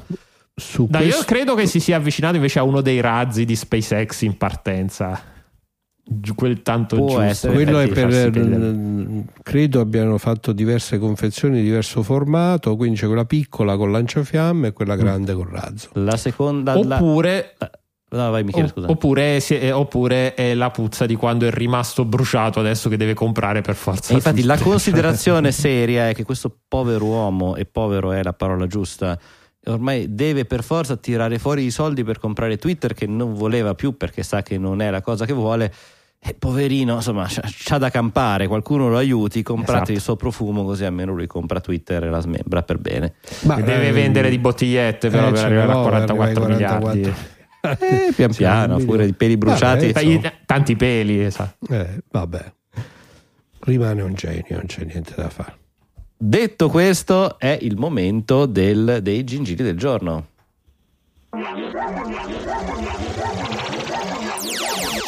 Signore e signori, i gingilli del giorno. Allora, i gingilli del giorno sono i regali dei digitaliani per i digitaliani. Le voci di Digitalia a fine trasmissione selezionano per voi gingilli, hardware, software, letteratura, qualsiasi cosa abbia attinenza digitaliana, qualcosa che abbia colpito la loro curiosità, stravolto la loro esistenza o qualsiasi sfumatura nel mezzo. Michele, partiamo da te. Che cosa ti ha sconvolto questa settimana? Eh, no, allora sconvolto, sconvolto no, però volevo cogliere l'occasione che oggi è stata la mia prima caduta in monopattino, anche se poi vabbè in realtà abbastanza, quasi praticamente da fermo fortunatamente, sono caduto come come un cretino quasi da fermo su monopattino, comunque avevo un caschetto che era già nella mia lista di gingilli, ma quale appunto il miglior giorno di oggi, eh, che è il Lival BH51, perché gingillo su Digitalia? Perché è uno smart helmet, quindi se sul comodino non avevate abbastanza cose da ricaricare la sera, ecco, adesso- Anche nel metto. Esatto, e se si scarica vi protegge comunque. La testa, eh, Meno l- male. la, la batteria ovviamente serve per eh, il segnale di stop dietro, le frecce, le frecce laterali e anche le casse integrate, molto comodo, potete usarlo anche in Bluetooth, ovviamente non vi aspettate una grande qualità, qualità audio, però eh, ecco, per, anche per le chiamate o anche per qualche podcast, ma di quelli cheap, quelli con qualità audio minore di quella di Digitalia, ecco, eh, avete la possibilità ecco, di, fare, di fare anche quello. Ehm, ha un'applicazione che permette di configurare alcune, alcune funzioni tipo le, le- le- le- luci, le frecce e lo trovate anche, anche in Italia. Io l'ho comprato sul sito di Rinascente credo il prezzo pieno sia 160 euro però ogni tanto va anche in sconto. Eh, e hanno fatto anche un Kickstarter di un modello successivo qualche settimana fa quindi magari appunto poi eh, si allarga la gamma. Comunque al limite lo trovate sul sito sul lival lival.com Visto il quantitativo di gingilli che devi ricaricare la sera, quanto è grosso? Quanti metri quadri è il tuo comodino? Perché ce ne vuole. No, vabbè, fortunatamente eh, poi dipende ovviamente da quanto uno lo usa, però in realtà io lo carico una volta ogni due o tre settimane. Ecco. Fantastico, grazie mille Michele. Max, Oh, ci fai chilometri con sto monopattino, eh, se ci vuoi addirittura sentire i podcast. Allora, Sì, sì. io dopo aver eh, gingillato la settimana scorsa con una cosa veramente gingillosa, torniamo invece a popolare la nostra biblioteca digitaliana. Eh, con un testo che si intitola Guerra digitale, il 5G e lo scontro tra Stati Uniti e Cina per il dominio tecnologico di Francesca Balestrieri e, Luca Balestrieri, che ho trovato molto carino eh, perché tra l'altro è interessante. È stato di fatto pubblicato eh, ad agosto 2019 quindi c'è un'analisi dello scontro tecnologico tra Stati Uniti e Cina in particolare sul 5G ma non solo i due autori fanno una rassegna un po' di tutta l'evoluzione dal loro punto di vista dell'evoluzione del mondo digitale delle tecnologie digitali intese come vantaggio strategico e fanno questo loro ragionamento molto ben argomentato sulla eh, vera e propria guerra che in, eff- in effetti in essere tra queste due grandi potenze. Ho trovato particolarmente interessante questo- la lettura di questo testo oggi perché evidentemente quello che è successo dopo il 2019 quindi anche in particolare la pandemia che come sappiamo ha avuto un impatto molto forte sia sull'economia mondiale in generale ma anche in particolare su quella cinese, secondo me alcuni degli aspetti strategici di questa guerra li sta alterando. Quindi è una lettura interessante perché consente di fare anche un controluce tra alcune previsioni che nel giro di pochissimi anni possono aver fatto dei cambiamenti significativi, ma soprattutto fa una carrellata completa su quella che è la tecnologia digitale vista da un punto di vista strategico, di predominio industriale o addirittura anche di controllo eh, da un punto di vista un poco più strettamente anche militare. Guerra digitale lo trovate su Amazon, eh, l'edizione Kindle costa veramente poco, c'è anche una versione in eh, rilegatura che costa un po' di più, ma insomma stiamo parlando sempre di cose che si possono mettere nella nostra biblioteca. Fantastico, grazie mille Max. Il mio gingillo, eh, avete presente quando chiacchierate con, con, un gruppetto di amici e iniziate a parlare di retrocomputing, quindi ah quanto è bello, quando c'avevo l'Atari, quando c'avevo il Super NES, il Commodore 64, prima o poi ci si ferma tutti a dire ah però l'Amiga quanto era bello, quanto mi piaceva, è un computer che è rimasto molto nel cuore. E eh, per tutti questi eh, amanti di computer an- antichi ormai eh, è uscito AmiKit amikit.amiga.sk che è una versione nuova, moderna della versione originale del sistema operativo di Amiga quindi potete installare sul vostro oh. computer Mac Linux o direttamente su una, magari su un Raspberry Pi che come potenza di calcolo è decisamente superiore a quella che aveva ai tempi il, il buon Amiga eh, questa versione eh, che è un, un rifacimento da un certo punto di vista che ha una grafica migliorata pur rimanendo completamente nel, nello stesso aspetto eh, di poi un sistema operativo completo che eh, funziona, contiene un sacco di oltre 400 applicazioni e giochi preinstallati, contiene un sacco di eh, sistemi appunto storici dell'Amiga, anche qualcosa di nuovo, ad esempio un collegamento con Dropbox e Google Drive, quindi può, non è solo un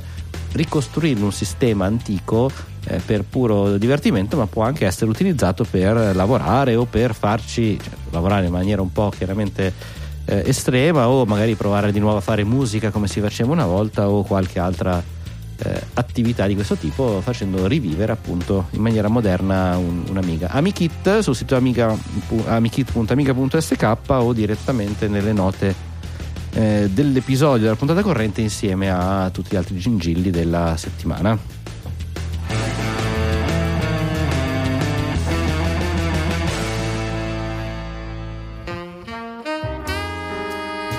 E dopo i gingilli arriviamo alle, ai saluti finali, anche oggi di questa puntata 645.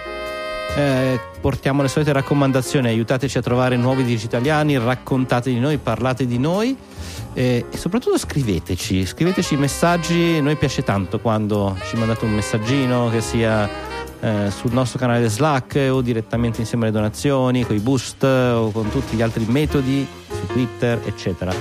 Eh, portate amici, orecchie fresche, dateci tante stelline, insomma, i soliti modi per riuscire ad aiutarci e poi siate digitaliani per tutta la settimana.